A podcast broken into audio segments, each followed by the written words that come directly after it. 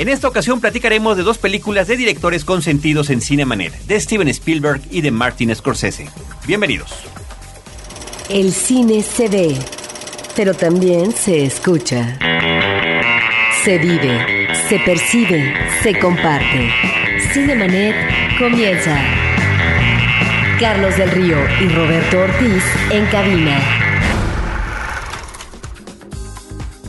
www.frecuenciacero.com.mx es nuestro portal principal. Esto es Cinemanet, el espacio dedicado al mundo cinematográfico. Yo soy Carlos del Río. Les saludo y saludo también a Roberto Ortiz. Efectivamente, directores consentidos. En un plano personal, creo que para mí es más consentido Martín Scorsese que Steven Spielberg. Sin embargo, no hay que negar ni escatimar las magníficas obras que ha hecho Spielberg. Y eh, de cada uno de los dos tenemos, por cierto, en nuestra trayectoria en podcast, episodios dedicados por completo a los dos. Así que si quieren investigar más, escuchar más o platicar más sobre Scorsese o Spielberg, ahí tenemos esos episodios. En un ratito más les doy los números. Mientras tanto, platiquemos de estas dos películas que se encuentran en cartelera. Las dos están nominadas al Oscar a Mejor Película para este 2012.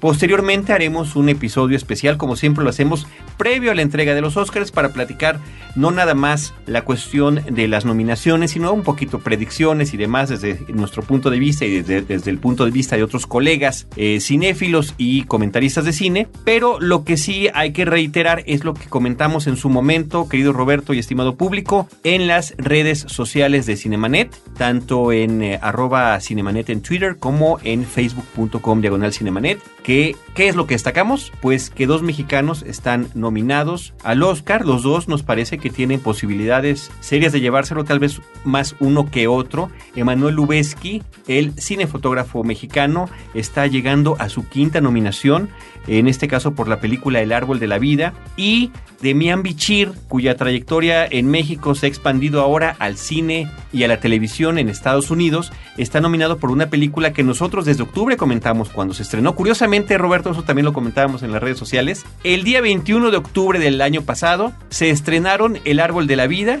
y se estrenó también Una Vida Mejor, A Better Life, que es la película con la que está nominando al Oscar a Demian Bichir en aquel entonces comentamos que tenían posibilidades, que ya se platicaba en medios estadounidenses de las posibilidades que ambos tenían de poder ser nominados para el Oscar y ya es hoy una realidad. Insisto, en programa posterior platicaremos de todo esto. Por lo pronto, si te parece bien, Roberto, podemos ir arrancando con la película que dirige Steven Spielberg. Apenas hace unos cuantos episodios platicábamos de otra película dirigida por él, que era la de las aventuras de Tintín. Ahora llega con esta película que se llama War Horse Caballo de Guerra. Sí, esta es una película espectacular por eh, varias escenas eh, que son muy logradas y al mismo tiempo es una película desigual, como varias películas de Spielberg que nos remiten a ese espíritu un tanto infantiloide y en donde observamos personajes infantiles. Me parece que en Tintín ahí está un magnífico ejemplo, pero que hay un manejo, me parece muy adecuado en el traslado del cómic a, esta historia ilustrada al cine. Y bueno, ahí están también otros personajes infantiles como Ite, el extraterrestre, que es también la observación de las relaciones familiares a través de una película de ciencia ficción en la época contemporánea. En el caso de Caballo de Guerra, estamos ante una película que sí tiene su dosis eh, lacrimógenas, pero que no obstante que pueda tener efectivamente escenas eh, o momentos cursis, me parece que estamos ante un elemento que está muy bien llevado por parte de Spielberg, que es la presencia de un caballo a partir de su periplo físico y su incursión en la Primera Guerra Mundial. Me parece que el caballo sirve como de vehículo para que Spielberg haga una ilustración magnífica de lo que fue eh, la presencia, el uso del caballo en la Primera Guerra Mundial en sus diferentes vertientes, Carlos. Lo mismo como medio de transporte humano o bien eh, jalando los cañones eh, de guerra alemanes o bien también como caballería para enfrentar en medio del campo pues una batalla entre el ejército inglés y el ejército alemán. Esto me parece que es uh, algo que lo maneja muy bien Spielberg. También la presencia del caballo, de un caballo específicamente, eh, porque estamos obviamente ante la guerra de trincheras, en donde finalmente la presencia es humana, eh, básicamente, pero ahí en una escena espectacular, eh, muy bien lograda por parte de Spielberg, vemos una estampida por parte del caballo, que sería como el personaje principal en esta película. Y precisamente, Carlos, esta escena de las trincheras, muy bien lograda, un Spielberg que ya nos había mostrado su talento en el manejo de la técnica y los efectos especiales en algunas de las escenas eh, de la película El Soldado Ryan. Bueno, aquí me parece que estamos también ante una escena extraordinaria y quiero decirte que a mí me recordó esta escena específica de la Guerra de Trincheras porque en más de una ocasión observamos eh, estos pasajes a ese clásico del cine, Carlos, que hizo este director Stanley Kubrick en una película que aquí no sé si se tituló Senderos de Gloria o Patrulla Infernal. Senderos de Gloria me parece. Una película con Kirk Douglas que muestra en blanco y negro, eh, en toda su crudeza, lo que fue la guerra de trincheras. Estamos pues ante una película con algunas escenas muy bien logradas por parte de Spielberg. Obviamente está también el reclamo y nosotros somos eh, espectadores eh, muy acomedidos para soltar la lágrima en más de una ocasión. Me parece que es una película, Carlos, en donde el director no deja de lado su pasión por el cine y por lo tanto el homenaje que hace al mismo. Yo diría, Carlos, eh, sobre todo en una escena al final, al cierre de la cinta, en donde no solamente visualmente, sino temáticamente también estamos ante el recuerdo de aquel clásico de cine que fue Lo que el viento se llevó. Ahí está pues esta huella por parte de Spielberg en reivindicar el cine. Estamos pues ante un Spielberg que como Scorsese en otra medida están homenajeando al cine, Carlos. Están homenajeando al cine, Roberto, y el, el dato curioso que habría que mencionar es que esta película también está basada en un libro dedicado al público infantil que después fue llevado también al teatro. Y en, esa, en ese contexto es el que está adaptando esta historia Spielberg para el cine y que se utilizaron 14 caballos para poder tener al personaje principal que es el del caballo Joey, que es el caballo protagónico. Es una cinta más de caballos como el corcel negro, por ejemplo, podremos pensar, o Sea Biscuit, que por cierto, de, las, de la última versión de Sea Biscuit del 2003, el caballo principal que interpreta Joey de los 14, el principal, es el que también interpretó a Sea Biscuit en aquella película que protagonizaba Toby Maguire. Así que ahí está la película de Steven Spielberg. Ahora, los estereotipos ahí están, Carlos, que posiblemente eh, devienen del original en cuanto a los personajes de acuerdo a su nacionalidad, mientras encontramos corrección política en el caso de los personajes franceses, de los personajes ingleses, pues en el caso de los alemanes, pues si bien no eh, son eh, totalmente la maldad pura, pues finalmente son los malos, los villanos de la película y eh, los personajes que de una u otra manera van a orillar o llevar a un tránsito dramático al caballo personaje principal de la historia. Muy bien, yo creo que seguiremos platicando esta película como lo comentaba yo antes en el, en el episodio que dediquemos a los Óscares, pero eh, por lo pronto es una cinta que está en cartelera, ya tiene un par de semanas allí, así que vale mucho la pena que le echen un ojito, sobre todo para los que les gustan estar enterados de lo que pueda pasar en la próxima entrega del Oscar. Cinemanet está de intermedio. Regresamos en un instante. Las diferentes expresiones artísticas se entrelazan con la tecnología y los medios digitales en Arte 2.0. Entrevistas y reflexiones sobre el arte en red y las redes de artistas. www.arte20.org. Un podcast de frecuencia cero. Digital Media Network. Ahora, diseñar y hospedar su página web será cosa de niños. En tan solo cinco pasos, hágalo usted mismo sin ser un experto en Internet. Ingrese a suempresa.com y active ahora mismo su plan. Suempresa.com, líder de web hosting en México. Cinemanet. Roberto Ortiz, la otra película que comentaremos es la película Hugo, la invención de Hugo Cabré, que está dirigiendo Martin Scorsese. Esta película por la que recientemente recibió un premio de Globo de Oro y en el que comentaba la simpática anécdota de que un día llegó a su casa y su esposa, con la que tiene una hija adolescente, le dijo, mira, ¿por qué no lees este libro, por favor? Este libro infantil, a ver si haces una película que pueda ver tu hija, ¿no? Porque como sabemos, el cine de Scorsese es un cine súper violento, es un cine eh, que en la mayoría de sus películas están, son clasificación R o lo que sería aquí el equivalente a solo para adultos. Y esta es una de las pocas películas que tiene eh, familiar en la clasificación PG. Sí, me parece que en la invención de Hugo Cabré, Carlos, estamos ante el cineasta que hace el homenaje consciente al cine.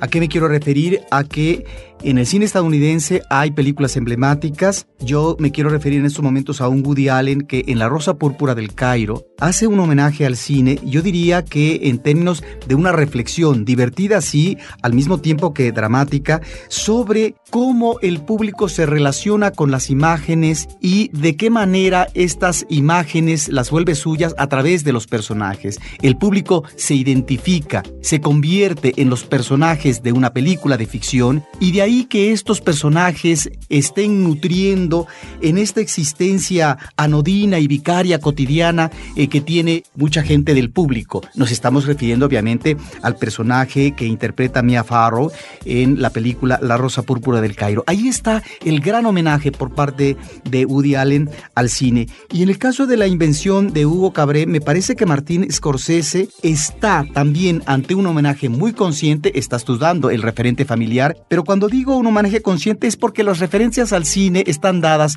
en una y otra película, Carlos, pero no porque finalmente un director esté ahí arrojando, presentando esta pasión sobre el cine. En el caso de Martín Scorsese, nos encontramos con un director que ha asumido el compromiso en el rescate de materiales fílmicos clásicos y al mismo tiempo él ha sido cronista de series de televisión que nos remiten precisamente a ese cine clásico, a ese cine que él ha amado, a ese cine que él conoció, ese cine con el que él finalmente se forjó. De tal manera que en el caso de la invención de Hugo Cabré, creo que estamos ante un homenaje muy sentido a quien fue el demiurgo del cine, a aquel creador que finalmente logró dar los elementos necesarios para que el cine fantástico pudiera cobrar una carta de naturaleza real.